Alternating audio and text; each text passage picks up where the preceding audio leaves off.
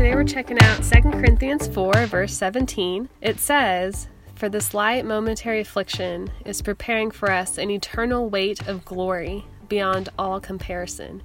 Isn't that encouraging? Real talk. We all have afflictions and suffering.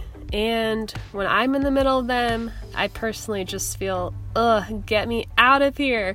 You know, they feel heavy and never ending.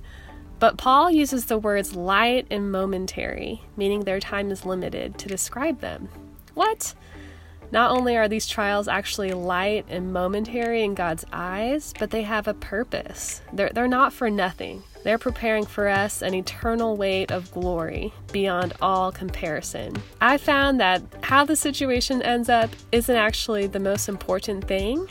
What God is after is that we let Him come into our heart more in whatever is going on. And as we're letting Him in, we're gaining something eternal because we're gaining someone eternal.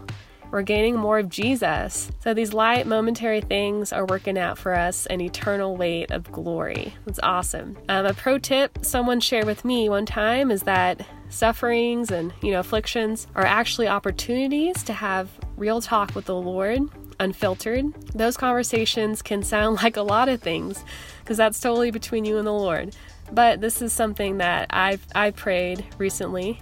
Uh, Lord, I'm mad and sad about this. I don't know what to do about this, but I just want to gain you. Keep me open to you. I still love you. Or sometimes, if I don't know what to say, which happens a lot, I just say his name, like, ugh, Jesus. Or I sing a song, or I open up that Bible and pray over a verse I find. These are ways we can open up a little to Him. So we should not lose heart, y'all. God is doing something awesome in all of us, in whatever our situation is.